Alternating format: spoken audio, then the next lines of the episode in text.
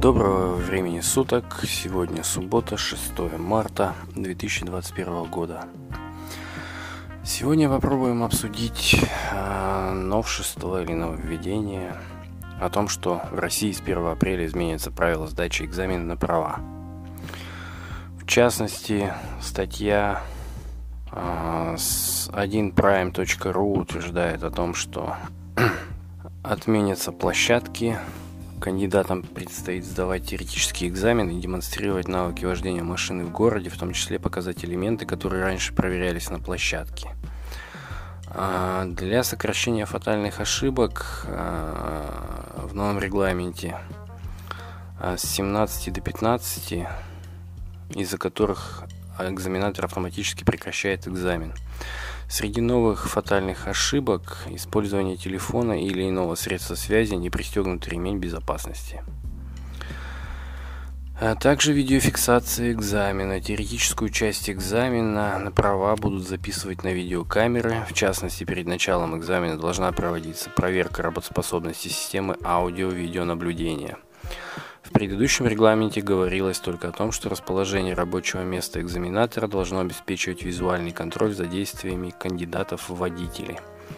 При этом в практической части с помощью средств видеофиксации будут проверять личность кандидата. Экзаменатор также должен будет вслух произнести свою его фамилию, имя и отчество, и только после этого разрешить готовиться к сдаче экзамена. Предыдущем регламенте личность проверялась экзаменатором на основании предъявленного документа. Эта норма сохранилась и в новом регламенте. Навыки для сдачи на права. В отличие от старого регламента, в новом отдельно описаны навыки, которые должен продемонстрировать кандидат в водители. Всего их 19. В перечень Включены и те, что ранее проверялись на площадке. Парковка задним ходом с поворотом на 90 градусов и параллельная парковка, остановка и начало движения на подъеме и на спуске.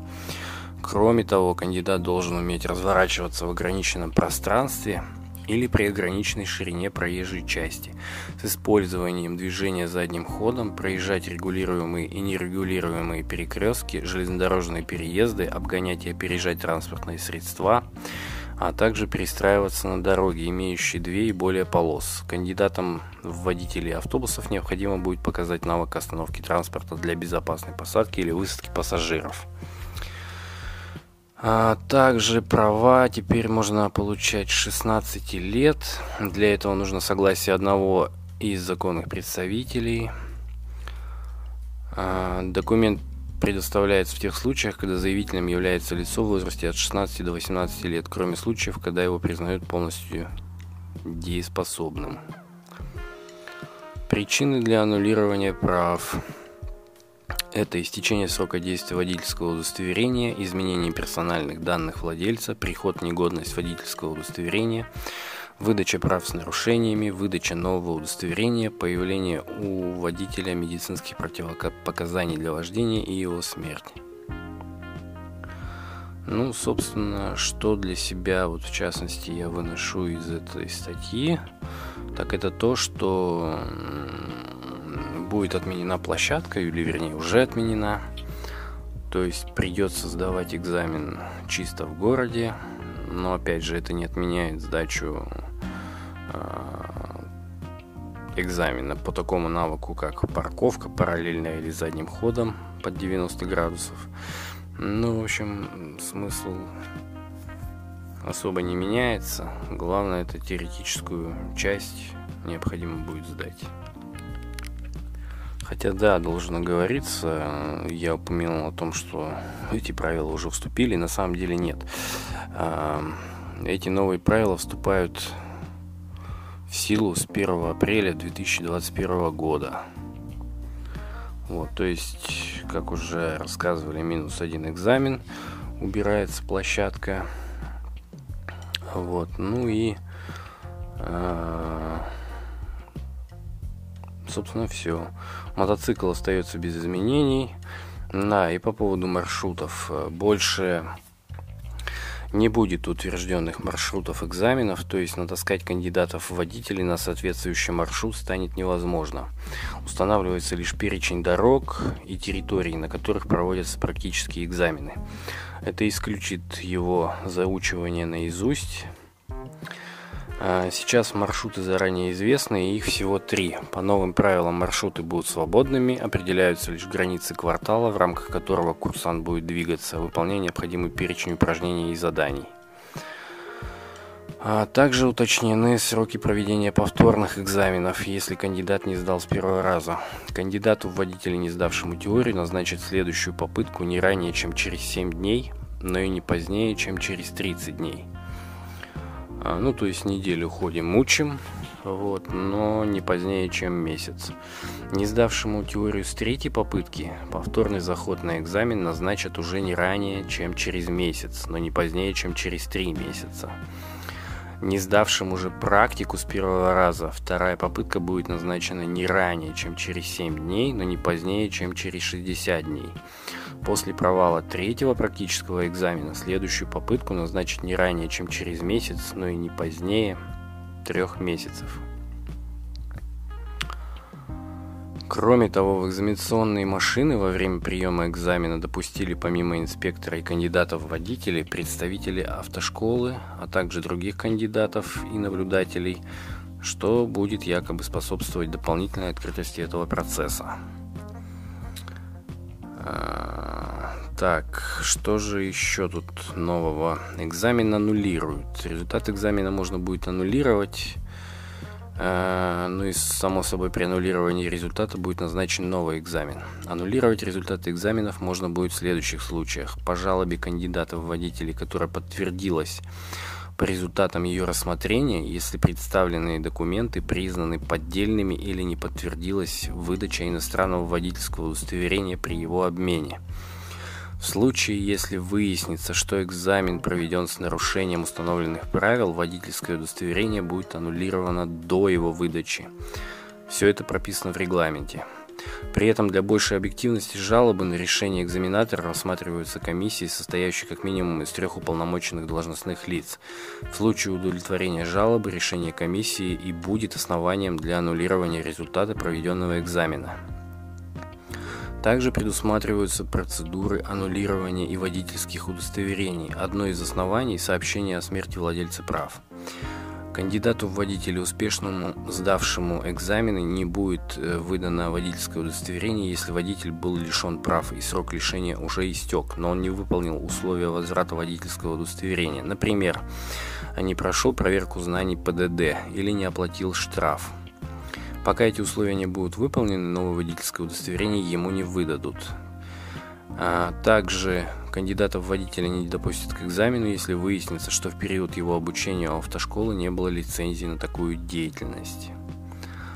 Автошкола с привязкой. Что же это такое? В регламенте прописано, что проведение экзаменов осуществляется по месту профессионального обучения в составе организованных групп кандидатов в водители в соответствии с порядком взаимодействия с образовательными организациями. Проще говоря, если вы отучились в автошколе, получили в ней соответствующий документ, то вместе с группой этой автошколы вы издаете экзамен в том подразделении госавтоинспекции, к которому эта школа прикреплена. Предлагается сделать так, чтобы кандидат-водитель сдавал экзамен в группе от автошколы в том подразделении, к которому привязана автошкола. Это позволит снизить коррупционные риски, а заодно усилить контроль за автошколами.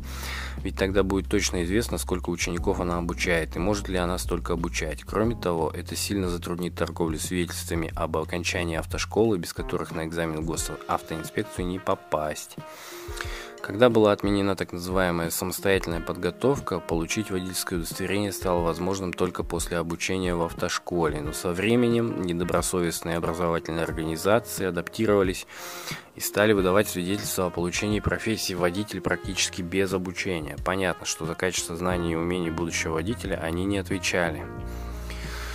После вступления в силу в ноябре 2014 года новых правил проведения экзаменов при минимальном снижении их количества проведенных ГИБДД экзаменов число выданных водительских удостоверений значительно сократилось. Но это не интересно, здесь идут цифры. А, это уже все бесполезная информация. Так.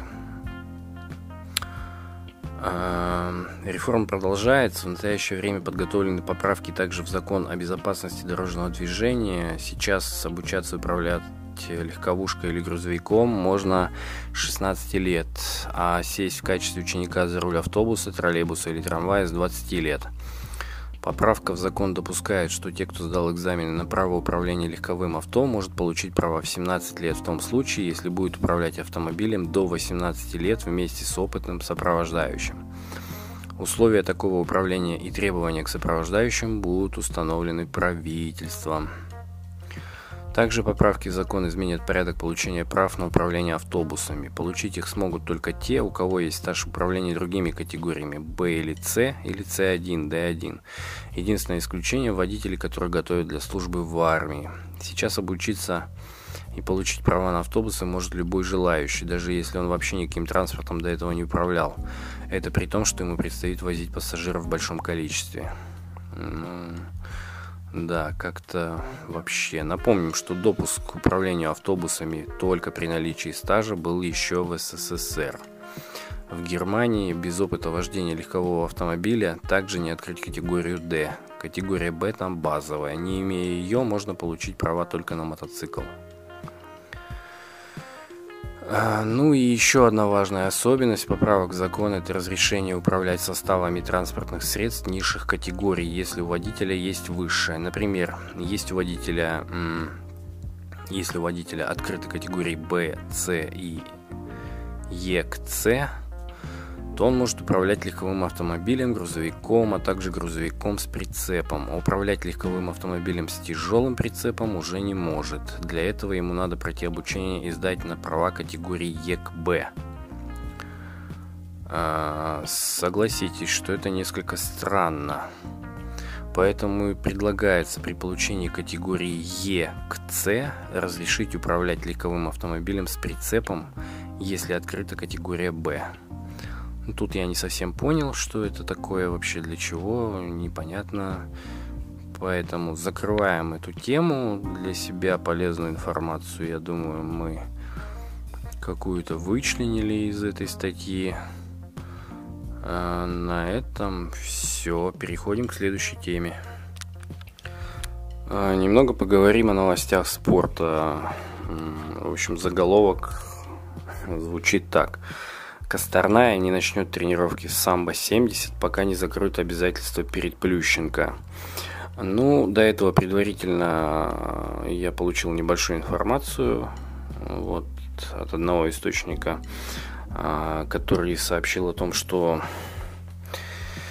а, Косторная хочет уйти от Плющенко, вернуться, так сказать, к своему предыдущему тренеру, но тут возник ряд вопросов по обязательствам согласно контракта, а, по которым она должна выплатить там баснословные деньги, а, если она перейдет к другому тренеру. Вот, собственно, Фигуристка Алена Косторная не сможет приступить к тренировкам в, Хрус в Хрустальном, пока не закроет все обязательства перед Академией Ангелы Плющенко, сообщает ТАСС. Вот, более подробную информацию Значит, сейчас расскажу. Четверг стало известно, что фигуристка пока не приступила к тренировкам в Хрустальном. В пятницу Яна Рудковская, супруга Евгения Плющенко и совладелица Ангелов Плющенко заявила изданию «Спортэкспресс», что Академия будет претендовать на некоторую компенсацию затрат в связи с переходом, так как со спортсменкой была проделана определенная работа. Косторная не сможет возобновить тренировки в Хрустальном, пока спортсменка не закроет все обязательства перед Академией Ангелы Плющенко. А, Косторной 17 лет, в текущем сезоне она стала второй на этапе Гран-при в Москве и одном из этапов Кубка России. В начале сезона спортсменка перенесла коронавирус. По итогам финала Кубка России заключительного этапа отбора на чемпионат мира Косторная заняла шестое место и вошла в число запасных российской командой на мировое первенство, которое пройдет в Швеции с 22 по 28 марта. В прошлом сезоне она выиграла чемпионат Европы и финал серии Гран-при. Россиянка владеет мировыми рекордами в короткой программе 85,45 балла и по сумме двух программ 247,59. Вот, ну если кому-то интересно, может почитать об этом более подробно. Еще бы хотелось обсудить одну тему а, касательно науки и техники, ну скажем так, больше про космос. Да? А, по заявлению интернет-издания Лента.ру, телеканал Роскосмоса рассказал о пришельцах с Венеры и апокалипсисе. Запущенный 4 марта телеканал «Первый космический», за создание которого отвечают Роскосмос телекомпания «Первый ТВЧ», начал свое вещание с рассказа о пришельцах с Венеры и грядущем апокалипсисе. Пример на своем сайте привел популярный блогер Илья Варламов. В релизе э, госкорпорации говорилось, что основой контента нового канала станут научно-популярные передачи об устройстве Вселенной, новости российской космической отрасли, а также тематические, художественные и документальные фильмы. Анонсировалась трансляция прямых запусков российских ракет и включение из космоса. Предполагалось, что первый космический объединит научный подход и доступность повествования. Однако канал, задуманный как аналог американского НАСА ТВ, в, в первые дни показал сериал «Тайны космоса», названный документальным. Его содержанию блогера возникли вопросы. В первой серии, посвященной Венере, приглашенные эксперты рассказывают об, обида... об обитающих в песках планеты существах, что похоже на скорпионов, и странных каналах в виде буквы N или H – Гость программы Виктор Архангельский, названный в титрах доктором философии на основании снимков планеты, делает вывод, что эти каналы являются дорогами погибших цивилизаций. В своей аргументации он опирается на Платона и древнеегипетские предания, где говорится о правлении богов. По версии Архангельского, мифы описывают реальные события, а боги Осирис, Хор и Сида были пришельцами с Венеры – Другие участники передачи со ссылкой на, названные, на неназванных американских биологов говорили о кровавом дожде на основе космических частиц, которые лишены земного ДНК. По их утверждению, темные пятна на снимках Венеры – это микроскопические существа, которые могут быть ответственны за самые страшные эпидемии на Земле.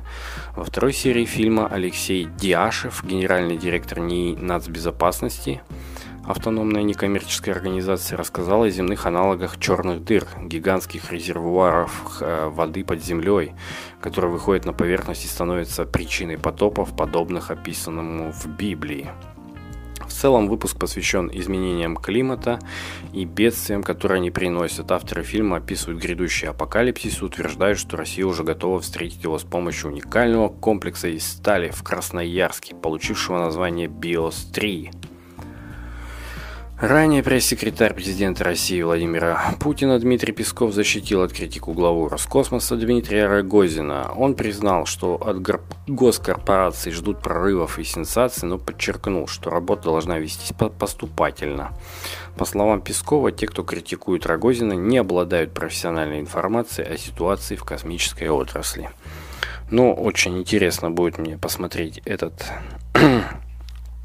этот телеканал. Сейчас даже попробую его найти.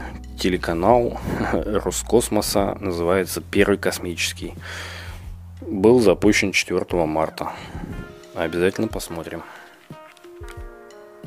Следующая тема, которую хотелось бы затронуть а, вот в преддверии праздника а, всех женщин 8 марта.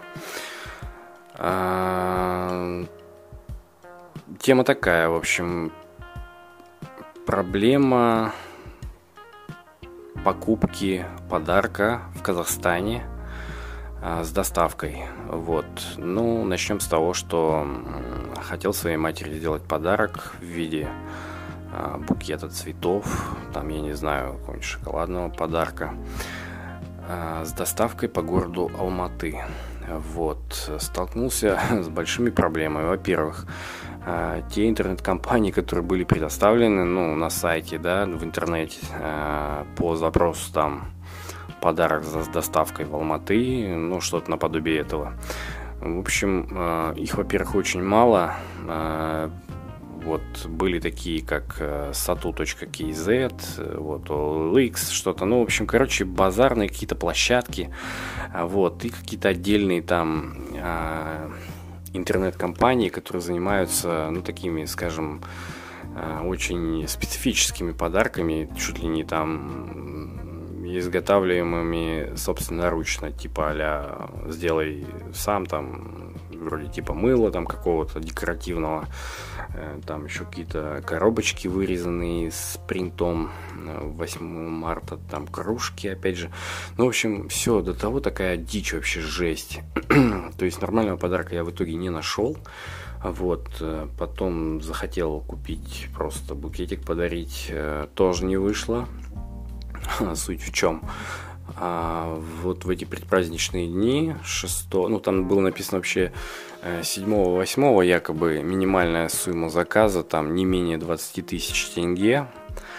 Вот, ну по факту это было 5 марта, 5, потому что сегодня 6, я попытался вчера, значит, сделать какой-то заказ. Вот даже начал уже там оформлять его. Вот, ну, в итоге он опять же показал мне, что минимальная сумма заказа ну, 20 тысяч тенге. В общем, не смог я ничего купить. Все очень дорого, вообще дико дорого. Просто букетик привезти, я не знаю, заказать на такси, там что-то это. В общем, у меня сложилось впечатление, что ну, на самом деле рынок в Казахстане до того еще а, не развит, то есть в интернет люди мало чего покупают, вот, хотя опять же не могу сказать, что вот сам когда там жил, были какие-то проблемы, ну как-то особо не было, то есть я заказывал в тех же там местных э, крупных но опять же, это было все связано с электроникой по большей части. То есть вот именно с дарением подарков как бы у меня задача такая не стояла. Вот, ну, как бы тут захотелось не электронику какую-то подарить, да, с доставкой, а просто вот элементарный букет цветов. Вот, опять же, gulder.kz там фигурировал и т.д. и т.п. В общем, цветы дико дорогие, вообще непонятно почему. Вообще для меня, конечно, это прям вообще вот, вот.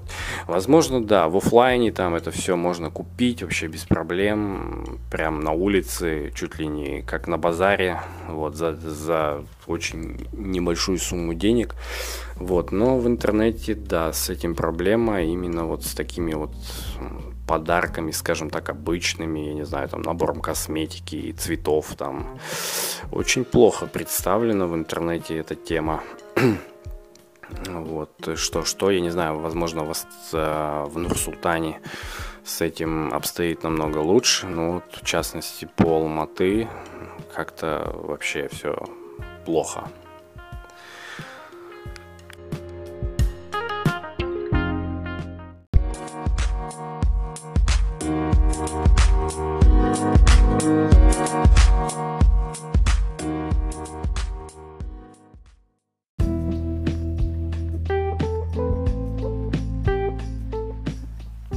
Качестве бонуса сегодня поговорим о том, как наш гость Ланель провел вчера тренировку а, в секции ММА.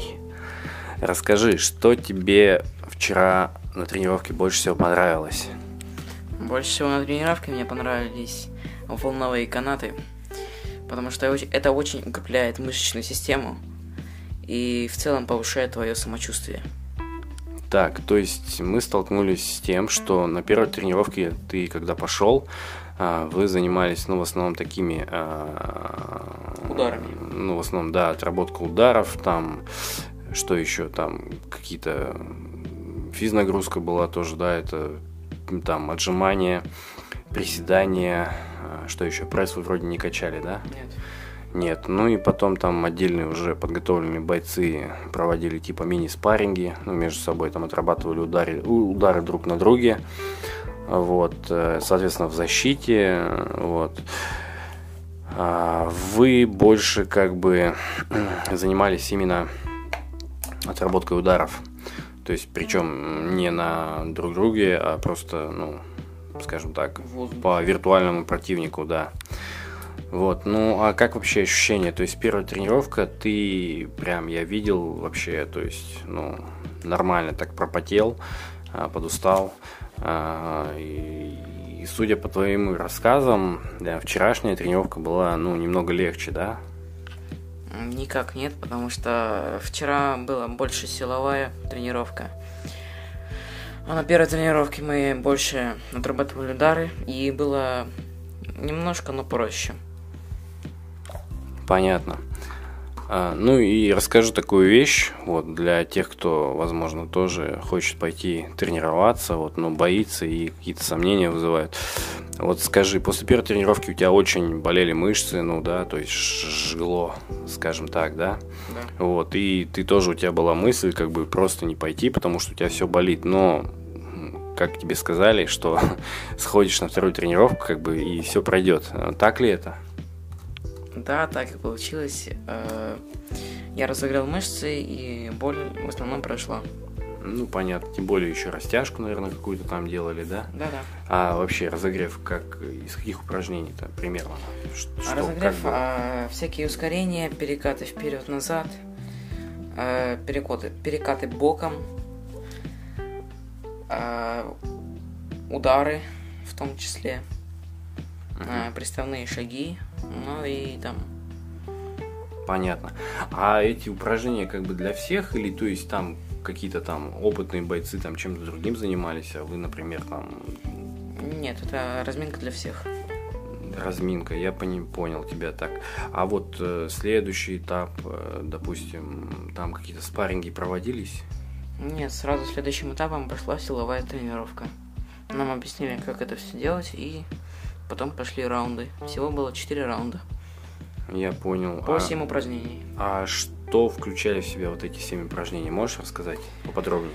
А, волновые канаты нужно, ну, получается, канаты вверх-вниз. Понятно. А, дальше идет удары кувалдой по шинам автомобильным. Да, кстати, хорошее очень упражнение для силы рук. Да, дальше перебрасывание тяжелого мяча через, через себя. Угу, я понял. Дальше планка. Планка. А, дальше велосипед. Упражнение. Так. И перетягивание каната на себя. А, то есть э, с противоположной стороны тоже человек или там Нет, к- там какой-то специальная... специальный тренажер, да, Да. для этого? Я понял, я понял. Ну, в целом тренировка понравилась. Да, понравилось. Чувствую себя сильнее. Понятно. Ну, думаю, следующая тренировка будет тоже э, интересная, поэтому о ней обязательно расскажем. Всем пока. Всем пока.